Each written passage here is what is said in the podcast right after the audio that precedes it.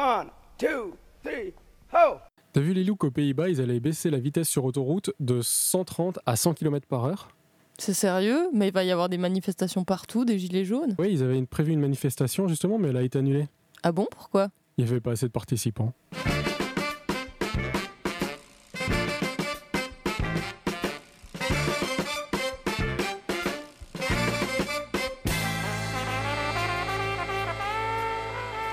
Salut tout le monde, c'est Pause Vélo, on est content d'être ensemble et on est content de vous retrouver pour prêcher la sainte parole vélocipédique.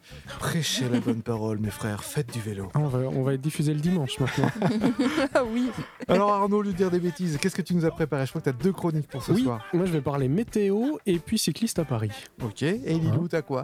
Ah moi je vais parler gros véhicules et pollution. Ah ça c'est bien. Et tu nous demandes pas si on est heureux, épanoui, tout ça? Non, je voulais vous demander un truc. Vous avez fait combien de kilomètres cette semaine à peu près en vélo? Comme d'habitude, un peu moins de 100. Un peu moins de 100, ouais. Hein. Et toi Arnaud? Ouais, une vingtaine je pense. Ouais, un truc comme ça. Ouais. Bon voilà on est... et on n'est pas mort. Bah non on est bien même. Hein. T'as fait quoi comme trajet Didou? Moi j'ai fait des trajets surtout en ville de Lausanne, mais ça va vite, ouais.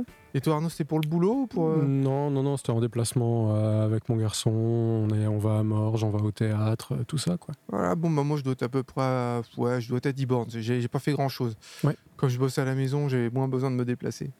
Bon, on vient de faire le sommaire. Et puis on va commencer par Arnaud, alors vas-y. Déjà? Bon ok. On est chaud là, on est motivé. Ah là là, le rythme est rapide aujourd'hui. Mais j'ai trouvé une petite étude qui a été faite par Alexandre Trajan, qui travaille à la direction interrégionale nord-est de Météo France à Strasbourg, qui s'appelle « Pour l'environnement et le climat, agir en pédalant sans trop se mouiller ».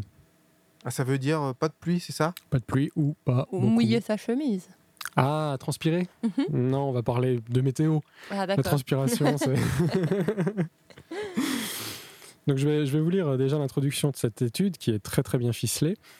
Selon le BUMP, donc le baromètre unifié du marché publicitaire, pour l'année 2018, le secteur automobile représentait à lui seul 10% des dépenses publicitaires en France, soit 3,3 milliards d'euros. Une somme colossale pour convaincre les Français et les Françaises des avantages de leurs produits.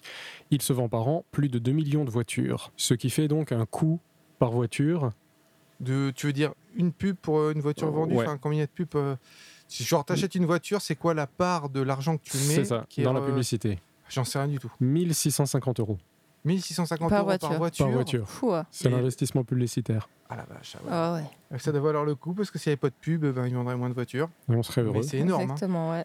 Donc voilà, il continue en disant qu'elles sont présentées comme pratiques, gracieuses, sportives, ludiques. Certains vont même jusqu'à laisser penser qu'elles sont économiques et écologiques.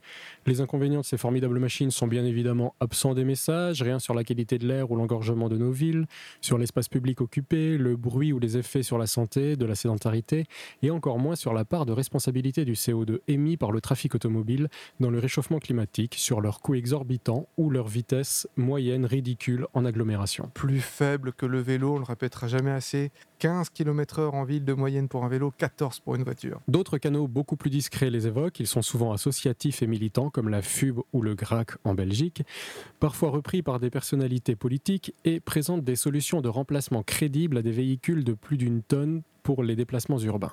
Parmi celles-ci, l'usage de la bicyclette a le vent en poupe. La bicyclette permet de se déplacer sans polluer, avec beaucoup d'agréments, dès qu'on s'éloigne du flux motorisé, et plus vite qu'une automobile aux heures de pointe dans n'importe quelle grande ville française. Et même suisse. Oui. En fait. Et probablement belge aussi. Et canadienne. Pourtant, quand les cyclistes du quotidien incitent leur entourage à adopter le vélo pour les trajets domicile-travail, les réticences sont nombreuses. À l'inverse de l'automobile, il est courant d'exagérer les difficultés pour parcourir quelques kilomètres à vélo. Les listes des difficultés mises en avant, à tort ou à raison, est longue, reflétant une quasi-absence de communication sur le vélo pendant plusieurs décennies et une large méconnaissance du sujet. Bien souvent, en haut de cette liste vient... la pluie. Exactement. Non, c'est pas vrai. Eh oui, nous avons en effet la chance de vivre dans un pays au climat tempéré avec des précipitations régulières. Pourtant, pour les cyclistes du quotidien, rouler sous la pluie n'est pas si fréquent et il est rare d'arriver mouillé à destination ou de devoir s'équiper pour ne pas l'être. Du côté des réfractaires, au vélo comme des militants, les avis sont assez subjectifs, faute d'études spécifiques. Donc, Alexandre Trajan, qui travaille pour Météo France à Strasbourg, a décidé de faire une étude là-dessus. Ah mais c'est merveilleux, merci à lui. N'est-ce pas? et les résultats vont être assez surprenants. Donc, il s'est servi de la base de données de Météo France qui archive depuis le 1er juillet 2005 les données à 6 minutes dans son réseau de mesures principales Radom et parmi elles les quantités de précipitations infrahoraires. Il est donc possible de savoir par pas de temps de 6 minutes s'il pleut ou non dans de nombreuses villes de France. Par pas de temps de 6 minutes. Par 6 minutes, voilà. Donc ça enregistre toutes les 6 minutes, ça enregistre les données météorologiques. Très bien. Et donc on sait si toutes les 6 minutes, s'il a plu pendant 6 minutes ou pas. Quoi. Après, s'il pleut chaque fois entre les 6 minutes, bah... C'est pas de bol. Elle fait des feintes, la pluie elle est feinte pour filer un coup de main en statistique. Exactement, peut-être. Donc la base de données, elle représente quand même 13 ans de données, ce qui correspond à 2986 journées de travail et 5970 de trajets entre le 1er juillet 2005 et le 30 juin 2018, période pendant laquelle il a fait son étude. Il va considérer que le trajet sera mouillé dès que les précipitations pendant le trajet atteignent 0,2 mm. Sur un trajet long, il faudrait certainement plus de précipitations car le cycliste aurait le temps de sécher s'il se mouille avant la fin de son trajet, mais il va comptabiliser toutes les périodes de pluie. D'accord ?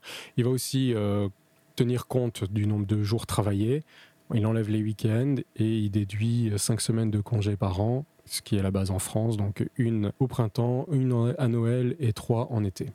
Les résultats de cette étude, on va commencer par l'une des régions les plus humides de France, une des villes les plus humides de France. Alençon. Presque. À mon avis, ça va être en Normandie, je dirais Rouen, un truc comme... ou Brest. Ou la Bretagne, Brest, exactement.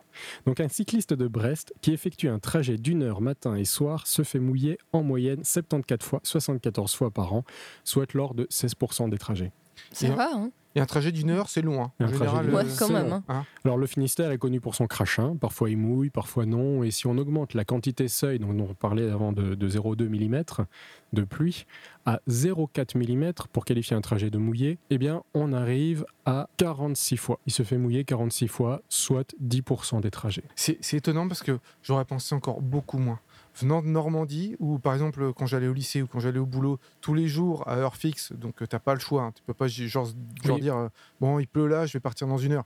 Ouais. Non, avec cette obligation-là, franchement, dans l'âne et les faux, je suis vraiment mouillé. Mais je parle pas juste d'avoir un petit peu d'eau sur le bras. Oui, non, mais là il parle, toi, 0,2 mm d'eau, c'est pas grand-chose. Mais les faux, tu regrettes, là, vraiment, c'est pas au point où ça traverse le jean, mais enfin, on va compter ces fois-là, puis des fois un peu plus gentil, quoi. Hein. Oui. Moi, je me dis que vraiment, où t'es embêté, c'est même pas 10 fois par an, quoi. Vraiment. Ouais. Ouais. Mais voilà, là, il prend une base relativement faible. Ouais. Un critère relativement faible. Parce que pour l'automobiliste, lui, se fixe sur allez, je dois mettre les essuie-glaces. Et puis, des fois, quand l'automobiliste, il met des essuie-glaces parce que la pluie, elle s'accumule sur le pare-brise. Oui. Mais toi, en tant que cycliste, t'es à peine gêné par ce petit crachin-là, quoi. Il n'y a pas tant de flotte que ça. Donc, franchement, les faux, t'es vraiment embêté par la pluie en étant...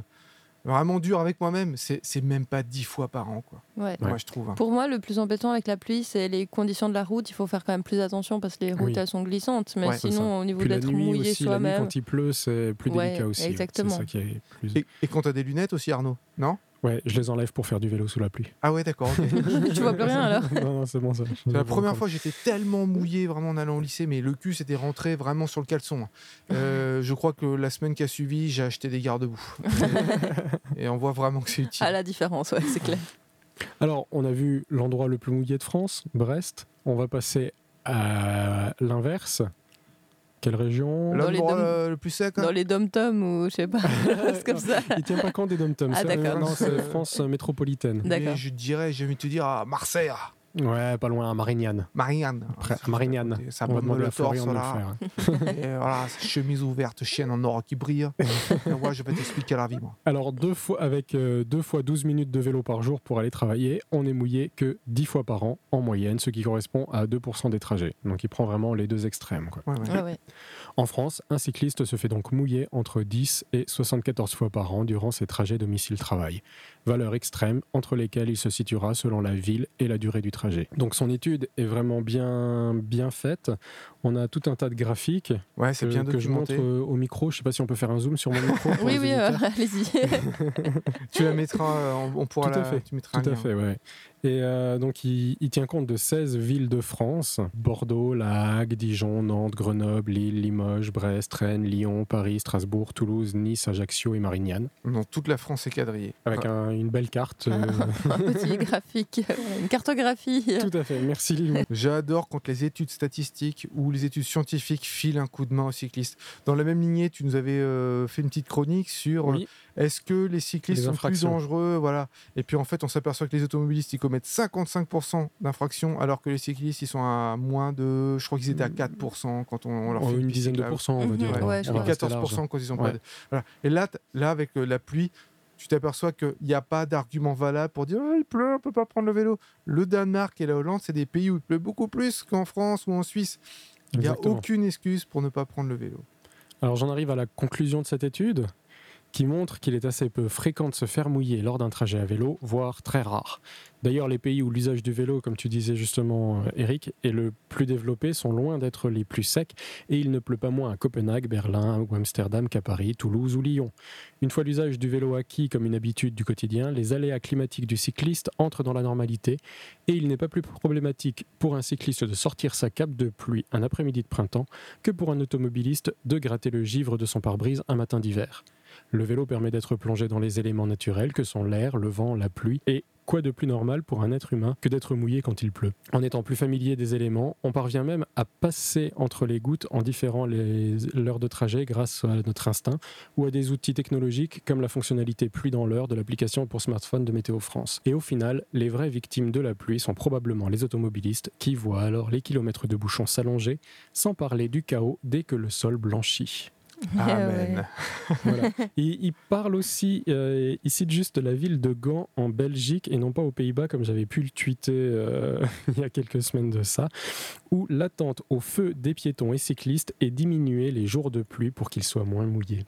C'est génial, c'est ça. C'est joli, non? Donc tu as un détecteur en haut du feu qui détecte, qui dit s'il pleut. Alors je ne sais pas exactement comment ça marche, mais... Ça doit marcher comme ça, je pense. En tout cas, le feu, il reste plus longtemps en rouge pour les automobilistes, pour permettre aux piétons et cyclistes de passer plus rapidement. Mais combien de fois je me suis dit ça, tu sais, j'étais en train d'attendre, je voyais les voitures passer.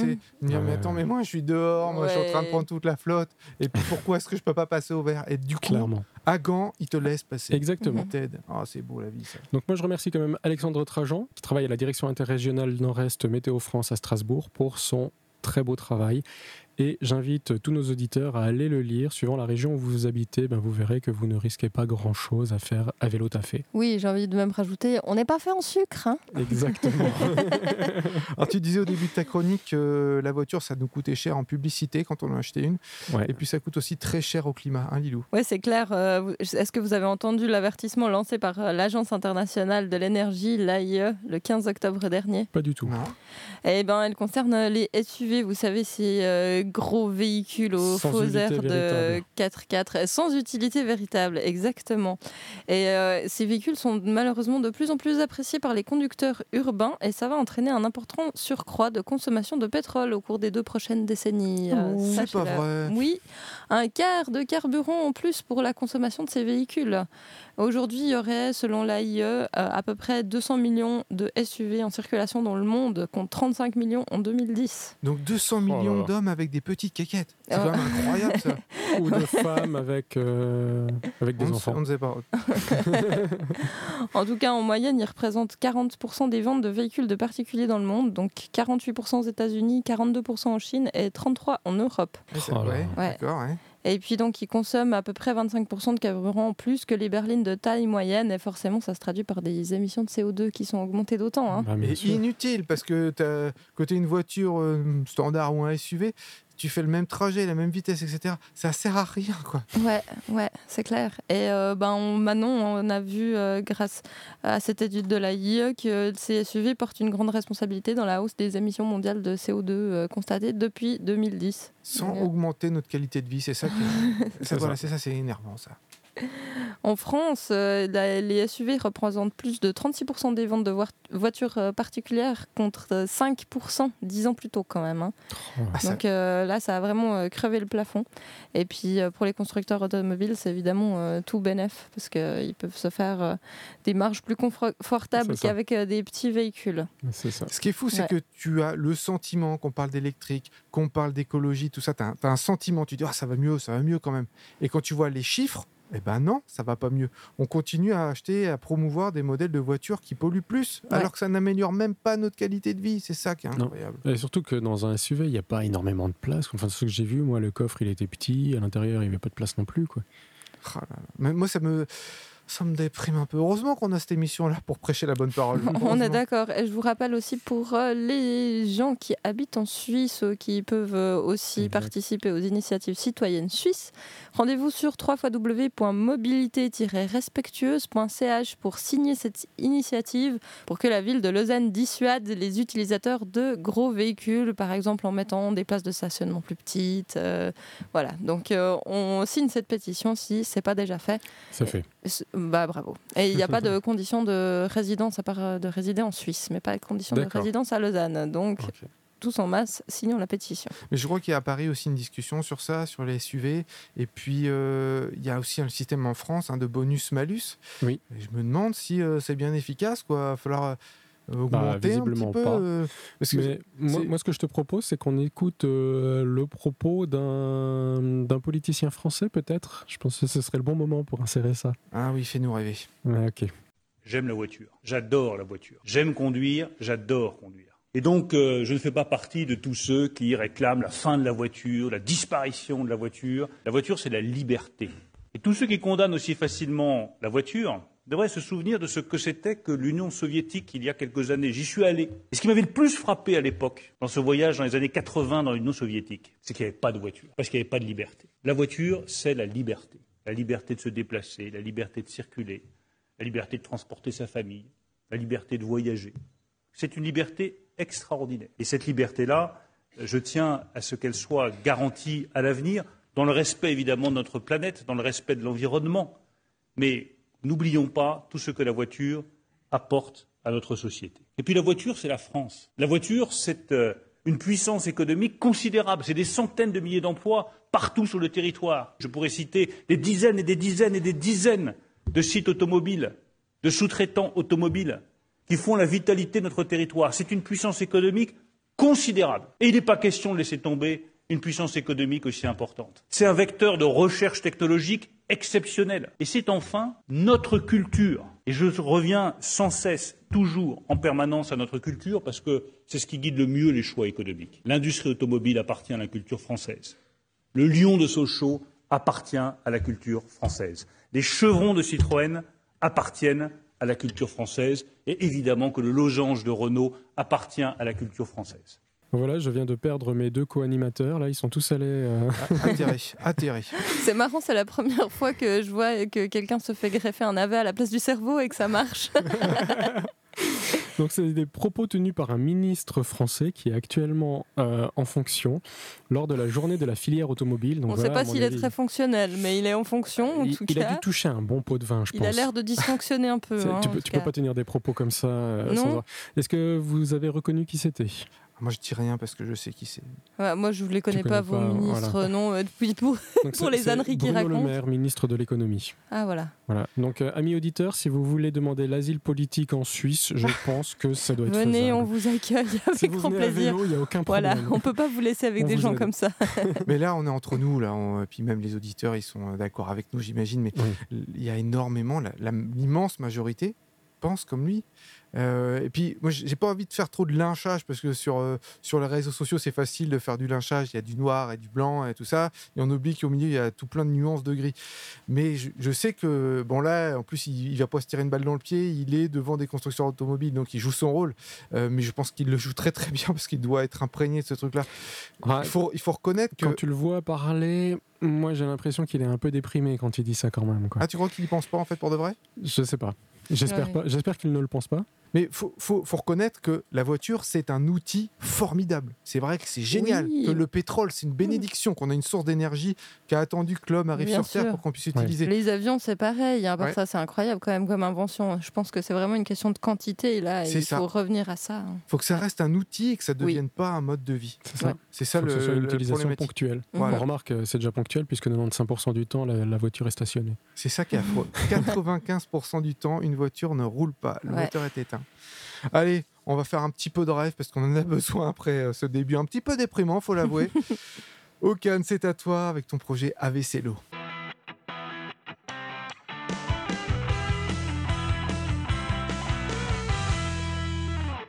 Hello, Pause Vélo. Je suis arrivé à Istanbul le 28 octobre au soir. Je suis prêt pour la convention qui est censée être demain, le 29 octobre donc. Et sauf qu'il y a un petit truc, il y a un tout petit truc. Le 29 octobre en Turquie, c'est la fête nationale. Du coup, ce qu'ils ont fait, c'est qu'ils ont déplacé la conférence au 28 dans l'après-midi. Je suis venu un jour en retard. J'ai pas pu assister à cette conférence. Ma personne de contact dans le milieu médical, elle s'est trompée en fait. Et franchement, j'étais vraiment dégoûté d'avoir pédalé aussi vite, de pas avoir pris mon temps pour la louper en plus quoi. Pour quelques heures, c'était voilà sur 2 mois, tu la loupes pour quelques heures quoi. Mais je te dis pas la sensation à l'intérieur comme ça brûle. Mais bon, c'est pas grave parce que il y aura dans toute chose qui paraît mauvaise, il y a quelque chose de mieux derrière. Ça c'est ma philosophie et en plus ça va s'avérer être complètement vrai dans mon expérience. Mais ça ce sera dans 2 semaines que je vous en parlerai. Voilà, donc je suis à Istanbul. J'ai 3 jours à tuer avant que ma copine arrive.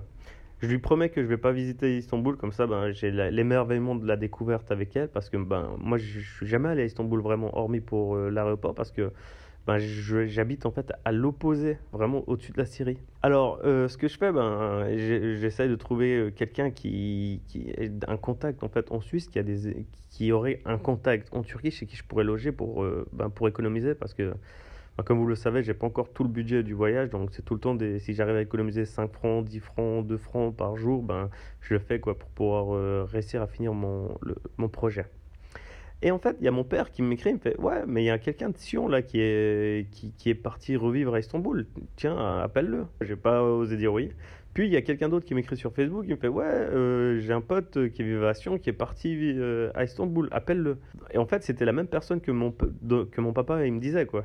Et mon pote, il me dit « Écoute, je l'appelle, je lui dis que tu viens, tiens l'adresse. » Donc moi je prends l'adresse, je vais chez lui et j'arrive, c'était le soir, j'étais fatigué. J'arrive à la porte, j'ai même plus la force de monter les affaires quoi. Heureusement t'avais des jeunes qui m'ont aidé à monter le vélo et mes sacoches au 3e étage. Et je sonne à la porte et en fait, qui c'était ce gars? C'était un gars que je connaissais bien en plus à Sion. Et c'était, en plus, on était concurrents. Moi, j'avais une entreprise de kebab et lui aussi. On était des concurrents et ça me fait juste trop plaisir de tomber sur lui, quoi. Et il a un autre appartement à côté qui me met à disposition. Il m'a fait « Tiens, c'est ta clé, c'est ta maison, tu fais comme tu veux. » Pendant 3 jours, j'ai fait uniquement du montage vidéo et je me suis massé. Je me suis massé les cuisses parce que j'ai hyper mal. Quand je descends les escaliers, je chope des crampes, mais de malade mental en fait. Pas quand je les monte, mais vraiment quand je descends, que ce soit des escaliers ou des pentes, je dois rester presque une demi-heure à attendre que ça se dissipe, quoi. Ça me fait hyper mal. Voilà, donc c'est comme ça que j'ai passé mes 3 jours donc, à attendre ma copine. Je suis sorti juste une fois un soir, le 29 octobre au soir pour la fête nationale. Et je me suis dit, ouais, on est à Istanbul, ils vont faire un truc de fou, des feux d'artifice. Il n'y avait rien du tout pour la fête nationale, je ne comprenais pas. Chez nous, ça pète, il y a des trucs, quoi. Et là-bas, rien du tout. J'étais juste déçu, quoi. Donc j'avais fait 2 heures de bus pour arriver au centre-ville parce que j'étais en banlieue. C'est tellement grand Istanbul, avec tellement de circulation que tu fais 1 heure de la banlieue pour arriver au centre, quoi. Donc voilà, 2 heures de route pour rien voir. Il y avait juste un petit marché et un petit peu de musique à un endroit. Déception, mais bon, je me dis tant mieux parce que comme ça, je vais encore plus kiffer quand ma copine sera là. Et ça, je vous en parlerai la semaine prochaine. Allez, bonne semaine, Pause Vélo. Merci Okan pour les nouvelles. Mais c'est vraiment pas de bol, hein, louper la conférence à 1 journée près quand même. Ouais, un sacré double zut. C'est le karma, il a dû faire une connerie, c'est pas possible. Okan, qu'est-ce que t'as fait? Il a écrasé un moustique, un truc comme ça. Alors qu'il faut taper les automobilistes, tu vois, t'aurais eu 1 semaine d'avance. Exactement. On va parler des cyclistes à Paris maintenant, n'est-ce pas Arnaud? Mais oui, on a parlé beaucoup de voitures au début de l'émission, on va rétablir la balance un peu. C'est ça, exactement. Donc c'est un article qui est paru il n'y a pas si longtemps que ça, courant novembre, concernant le nombre de cyclistes à Paris, qui a bondi. Oui. De combien de pourcents? Alors, selon vous? J'ai le chiffre, est-ce que je peux le dire direct? Vas-y. 54% en 1 an. Et bravo les Parisiens. Bravo à vous. Alors tout ça, bah voilà, c'est dû en partie à Anne Hidalgo et puis à sa politique cyclable. Oui, et au fait que la ville soit très plate. Oui. Dit la fille qui venait d'une ville montagne.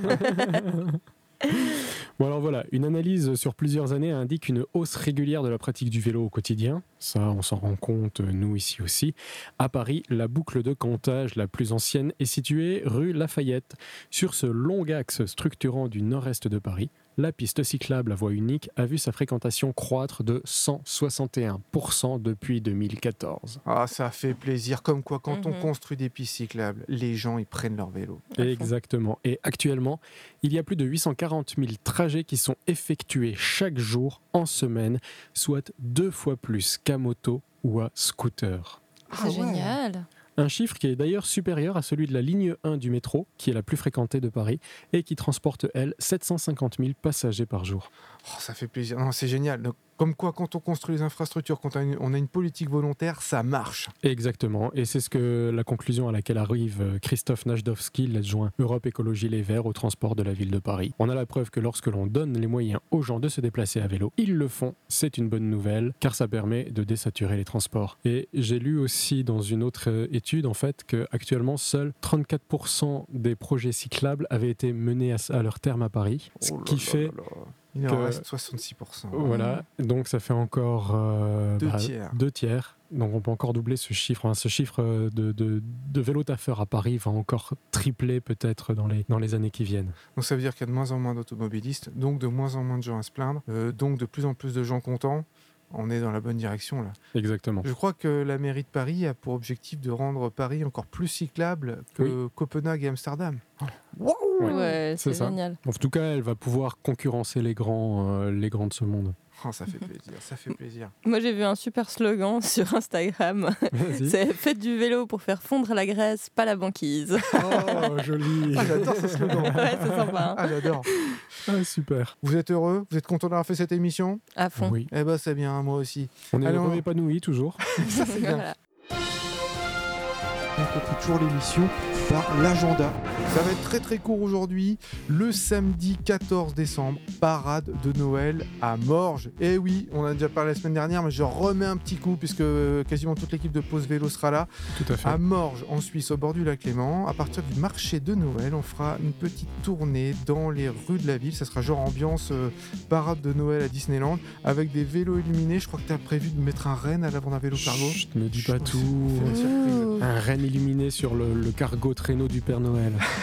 Alors en gros, si vous voulez vraiment faire rêver vos gamins, si vous voulez participer ou juste regarder, on va vivre un truc de fou, parade de Noël à vélo à Morges en Suisse le samedi 14 décembre à 17h30, soyez à l'heure. On pourra même décorer votre vélo si vous n'avez pas de lumière dessus. Et ben c'est tout ce que j'avais à vous raconter aujourd'hui les copains pour l'agenda. On se quitte en musique avec Cyrano Dupatelin, le titre c'est La Bétonneuse, et si jamais vous aimez sa musique, n'hésitez pas à aller sur sa cagnotte Litchi, va sortir son 2e album, il a besoin d'un petit coup de main. Cyrano Dupatelin, La Bétonneuse. Et on va se quitter là les amis. Et n'oubliez pas, pour sauver l'humanité, faites du vélo. C'est l'histoire d'une bétonnière qui échappa au dictionnaire. Pour être heureuse, en bétonneuse, c'est l'embêteuse des architectes du monde entier. Un promoteur lui avait fait tourner la tête des gravillons pour des millions de cash pour ensevelir les villages et puis de l'eau à profusion pour noyer toutes ces têtes de consommateurs.